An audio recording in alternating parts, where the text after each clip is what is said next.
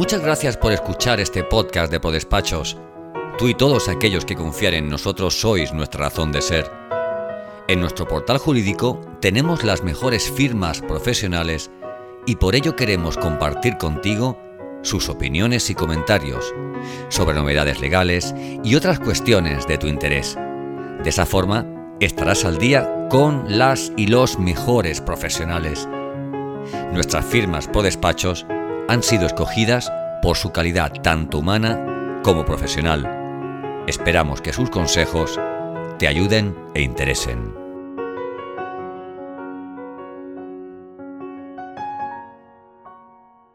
Hola, buenas tardes Manuel. Eh, ¿Qué tal? Estoy muy contenta de que podamos tener esta, esta charla.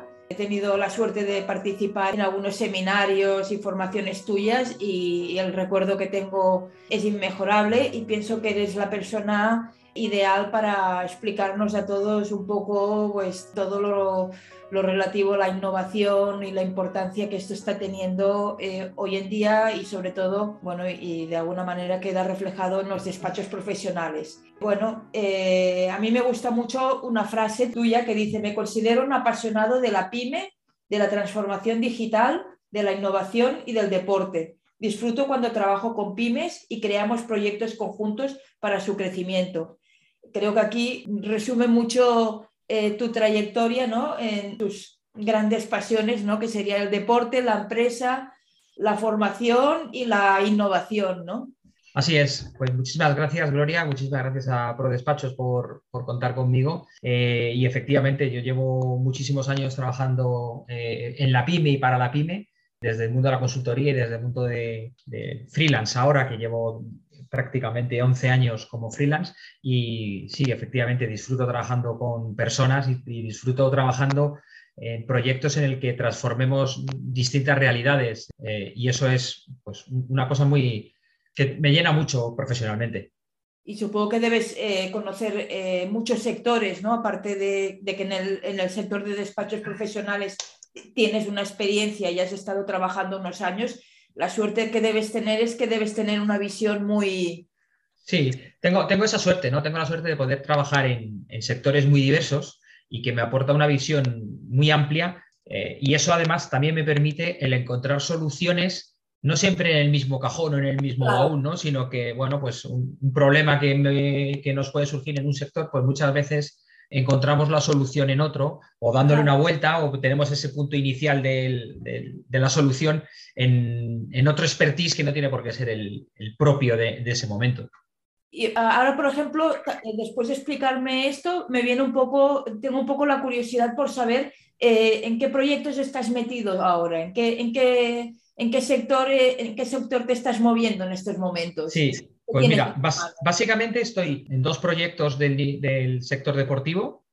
Uno es en la formación y otro es en bueno, gestión de proyectos de transformación digital en, otra, en otras empresas del sector deportivo, en el sector de la cultura también. Y ahora mismo eh, un proyecto también muy bonito que es con pequeñas empresas de, Castilla-La Mancha, eh, pymes de Castilla-La Mancha, de prácticamente de cualquier sector en ayudarles en, conceptualizar cómo tiene que ser esa transformación digital, porque la transformación digital, bueno, pues no tiene por qué ser un tema eminentemente o primeramente digital, sino que tiene que ser un tema más de cultura, más de estrategia, más de interiorizarlo a nivel eh, empresa. Y luego ya pondremos máquinas o pondremos software, ¿no? Entonces, el COVID nos ha hecho una campaña de marketing digital gratis. Eh, hemos, hemos conseguido unos avances en el terreno de la digitalización que hubiésemos tardado probablemente 10 años en conseguir. Pues ejemplos sobre sectores como el comercio, que en el año 2019 pues apenas se planteaban nada de digitalización, pues gracias a ella han podido capear mucho mejor todos los problemas de la pandemia, ¿no? Pues han, sabido eh, digitalizar muchos de los procesos y eso les ha permitido seguir vendiendo. Entonces, bueno, la relación con el cliente ha cambiado, creo que las empresas van a ser más eficientes y más productivas. Entonces sí que creo personalmente que, el, COVID, de lo poco bueno que, ha, traído, ha sido esta necesidad y esta campaña de digitalización gratis. Esto mismo que dices tú, eh, yendo a visitar a los despachos, es algo que siempre me comentaban, ¿no?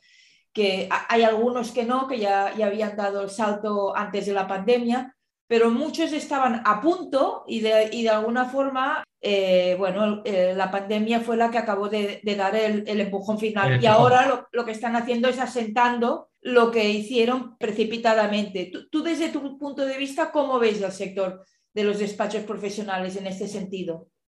Hay una heterogeneidad de, de, casuística, supongo, en el sector del despacho como en cualquier otro, ¿no? Pero centrados en el sector del despacho, hay que hacer, yo creo que varias reflexiones, sin que todo esto se, se, entienda como una crítica o como algo que, yo estoy juzgando, ni mucho menos. ¿no? Simplemente quiero dar una visión y además una visión muy positiva. ¿no?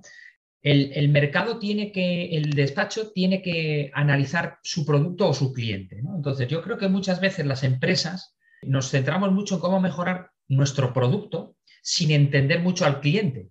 Y entonces hacemos productos o servicios eh, que el cliente no demanda. Eh, ¿qué, es lo que, es lo que yo creo? Que vivimos en un entorno que ahora, bueno, ya desde hace muchos años se llama el entorno buca, famoso este de, volátil, incierto, complejo y ambiguo, en el que, eh, claro, hay tantos factores ahora mismo, una pandemia, una digitalización masiva, problemas geopolíticos, que claro, esa incertidumbre está elevada a la enésima potencia. Entonces, ¿qué es lo que les ocurre a las empresas? Yo creo que las empresas también viven esas, la pequeña, ¿eh? Eh, o el cliente del despacho también vive esa incertidumbre y yo creo que tiene que encontrar en el despacho ese socio, ¿no? Ese, ese aliado. ¿Qué es lo que yo veo? Que muchas veces simplemente lo que estamos ofreciendo son las áreas tradicionales y eso es una cosa que se ve perfectamente en el observatorio de, despachos que, que tenéis, ¿no? Hay cuatro o cinco áreas que son las habituales, laboral, fiscal, contable, algo de empresa, algo jurídico, pero si, cerrásemos los ojos y tratásemos de analizar qué es lo que está ocurriendo o con, el dinero de Europa, por ejemplo, como apuesta de mercado, es decir, pues qué es lo que quiere que sea Europa. Europa quiere que sea, el mercado de los países quiere que sea digital y quiere que sea sostenible. Entonces, esa digitalización y esa sostenibilidad que van a ser criterios innegociables para trabajar con Europa, para trabajar con clientes.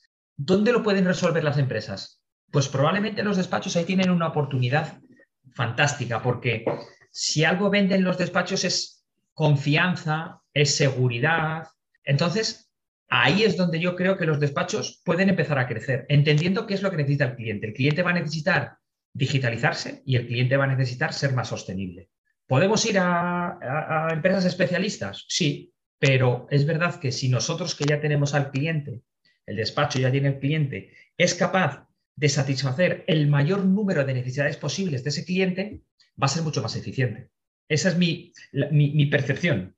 Sí, de algún modo acaban siendo también el motor, tal como tú has dicho, de, la innovación de esos clientes, ¿no? Porque para poder aprovechar esas ventajas o esa digitalización de, de, los despachos, de alguna manera han de ser capaces de seguir también esta comba, ¿no? Es un poco el pez que se, se muerde la cola, ¿no? O sea que eh, uno, unos se empujan a los otros, ¿no? De alguna manera.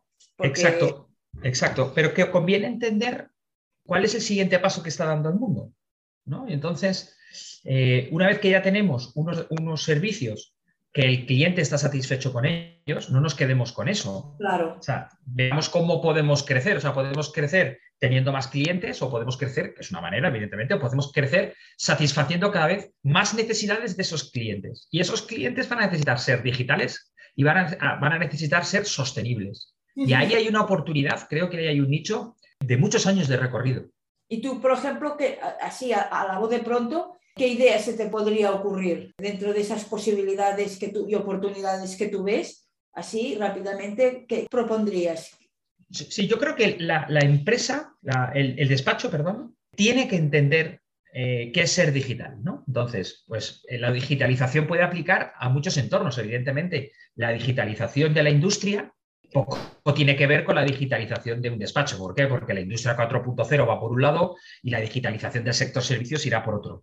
Con lo cual, eh, hombre, es más complicado industrializar, o sea, ayudar a digitalizar la industria que ayudar a digitalizar muchos de los clientes que tiene un despacho que en su 90% eh, serán pymes. Entonces, ¿qué es ser digital? Pues entender cómo aplica esa parte tecnológica en, en cualquier parte de la cadena de valor, en la parte comercial, en la parte de ventas, en la parte de eh, procesos internos. Habrá muchísima casuística, pero creo que ahora mismo empieza a haber una demanda y una oferta, una oferta de profesionales del sector tecnológico a modo de freelance y una demanda de las empresas de cumplir determinadas cosas, determinados requerimientos, insisto, aunque a riesgo de ser pesado, pero creo que es importante, ser digital y ser sostenible, todo el dinero que está viniendo de Europa, todo el dinero que va a venir lleva esas dos, esos, dos, eh, esos dos condicionantes. Las empresas, eh, igual que ahora nos, nos, están pidiendo estar al corriente de pago para poder trabajar con, una, con un cliente, con una empresa más grande, con una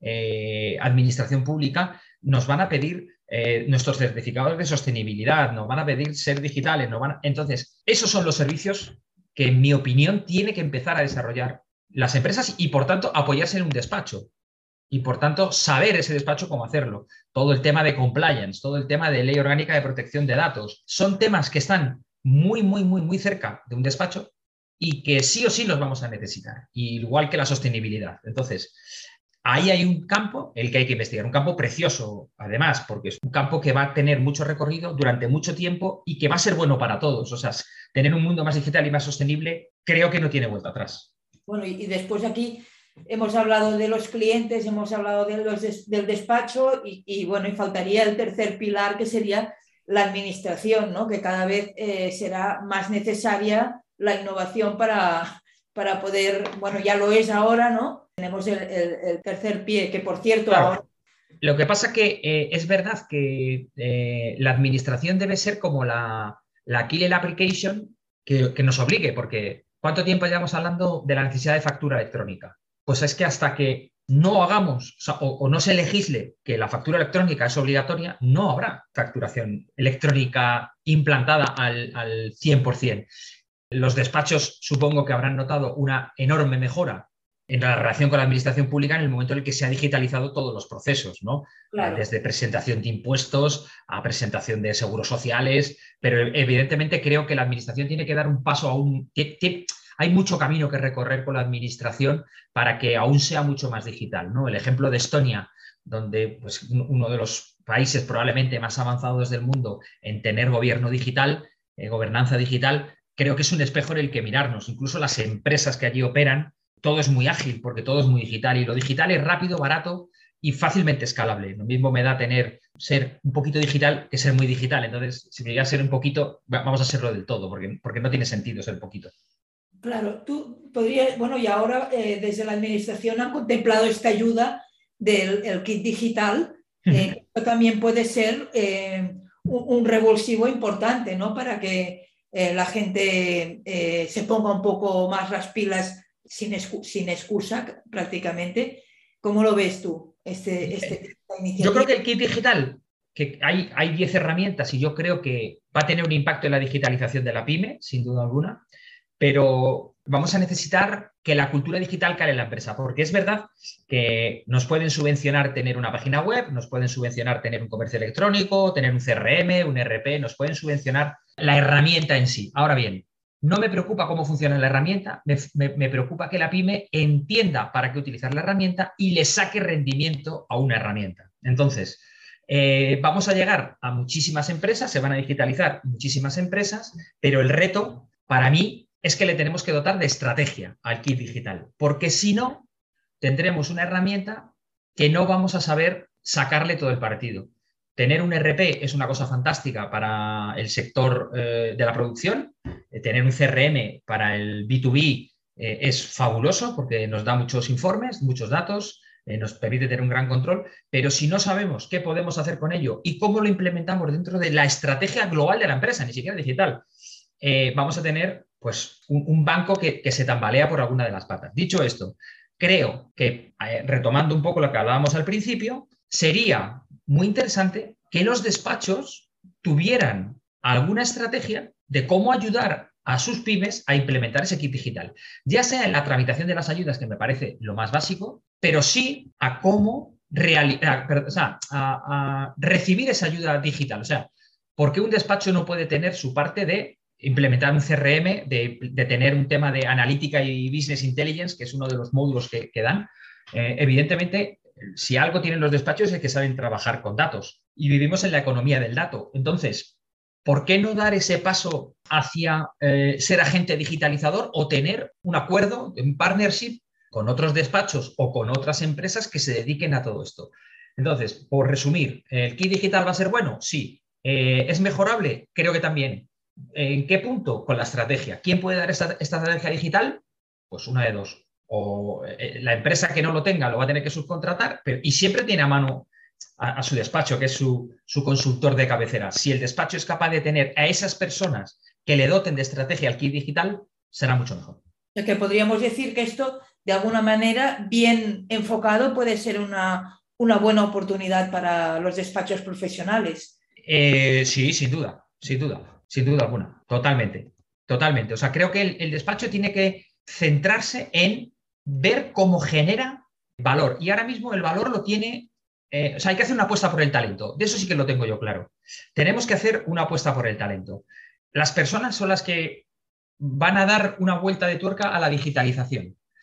Entonces, eh, creo que los despachos, la manera que tienen de crecer es como si, nos planteáramos el exportar, ¿no? Pues hay muchas fórmulas jurídicas para, para exportar, pero llegamos a acuerdos de partnerships, ¿de acuerdo? Con otras empresas que ellas hagan una cosa y nosotros hagamos otra lo que te digo, en la digitalización, en la sostenibilidad, eh, nos fusionamos como tal, o sea, otra fórmula jurídica, y otra que, creo que cada vez es más interesante es el de crear un ecosistema de colaboradores a tu alrededor. Hay un montón de gente freelance, muchísima gente freelance que han, eh, que han adoptado la, la visión personal y profesional de trabajar de otra manera, de no trabajar en una empresa, sino de trabajar por proyectos para otras muchas. Entonces, ¿el despacho lo puede sacar adelante? Sin duda. y yo creo que, lo que tiene que montar es una, una red, un, ecosistema de colaboradores en el que, bueno, pues mira, la parte digital lo hacemos con esta empresa, la parte sostenible de esta empresa, la parte de datos lo hacemos con esta, o lo, o lo integro yo dentro de lo mío. Hay muchas fórmulas para que el despacho crezca, muchas. Y creo que todas son buenas, en principio y a priori todas son buenas, pero hay que explorarlas, porque para mí la clave va a estar en el talento. Para lo digital vamos a necesitar talento y muchas veces necesitaremos temas de reskilling, de, reciclar a la gente y en otros casos necesitaremos temas de, de upskilling, de, mejorarles hacia arriba, ¿no?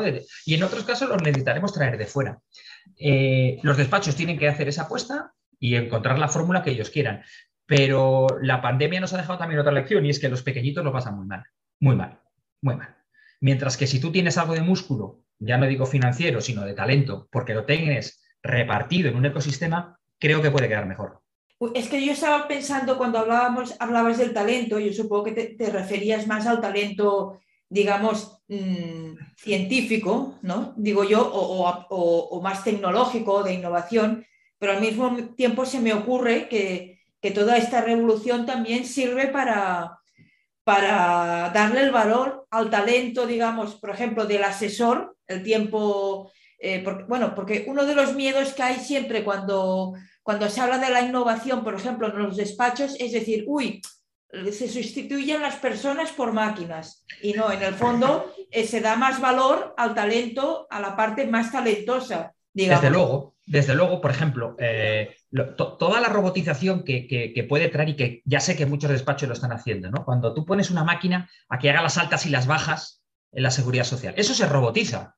Y entonces, pero eso ha pasado en muchos sectores. ¿Va a conllevar una pérdida de empleo? Bueno, es evidente que algo eh, se va a perder, pero también se van a crear otros puestos de trabajo. No sé si eh, dentro de la propia empresa es verdad que eso puede tener un coste. Ahora bien, yo estoy convencido que una persona que ha estudiado un grado, que ha estudiado una licenciatura, que ha estudiado una diplomatura en cualquiera de las áreas en las que trabaja un despacho, tiene mucho más talento que para estar haciendo altas y bajas. Entonces, lo que se trata no es de que esa persona le quitemos el puesto de trabajo, sino de que esa persona pueda dedicar su tiempo a tareas que aporten muchísimo más valor a su cliente. Y el valor para el cliente, el cliente le va a dar igual eh, el alta o la baja, se la dé un, robot que una persona. Lo que sí que va a querer es que su asesoramiento sea bueno. El asesoramiento. La tramitación es una tarea repetitiva, redundante y, en sí con poco valor. es un trámite administrativo que hay que cumplir. ¿Está cumplido? Sí, ok. Ahora quiero asesoramiento. Ahora quiero que me digas cuál, o sea, que me hagas la digestión de la reforma laboral, que me digas cuál es la mejor. Eso no lo va a hacer una máquina nunca. De alguna manera sería un poco volver a, los, a los inicios, cuando todo era, los trámites eran mucho más sencillos, el asesor eh, podía dedicar mucho más tiempo de calidad y de hablar y de, escuchar. Y ahora que todo se ha complicado, con la innovación y con las nuevas tecnologías conseguimos eh, que todo este trabajo de tramitación eh, lo haga, entre comillas, una máquina y el asesor pueda volver a hacer el, trabajo que hacía en sus inicios. Que, que el asesor ejerza de asesor y el tramitador sea un robot, porque no aporta valor. Sí, sí. Pues me parece muy interesante, Manuel, esta reflexión y yo creo que da, da mucho que pensar y que, bueno, que se abre ante nosotros un mundo de posibilidades y, y hemos de ser eh, valientes ¿no? y estar, estar atentos a, a, los cambios, porque, bueno, porque para aprovechar todas las oportunidades que, que nos va ofreciendo. Si, no, si de alguna forma nos cerramos por el miedo a dar el salto, nos estamos perdiendo muchas cosas y no solo esto, perdemos la comba, ¿no? Y, los otros nos están pasando por delante, con lo cual yo diría que hoy en día la innovación ya no es una opción, ya es o innovas o, innovas o, desapareces, ¿no? Desde luego, o sea, el futuro será digital o no será, la empresa será digital o no será.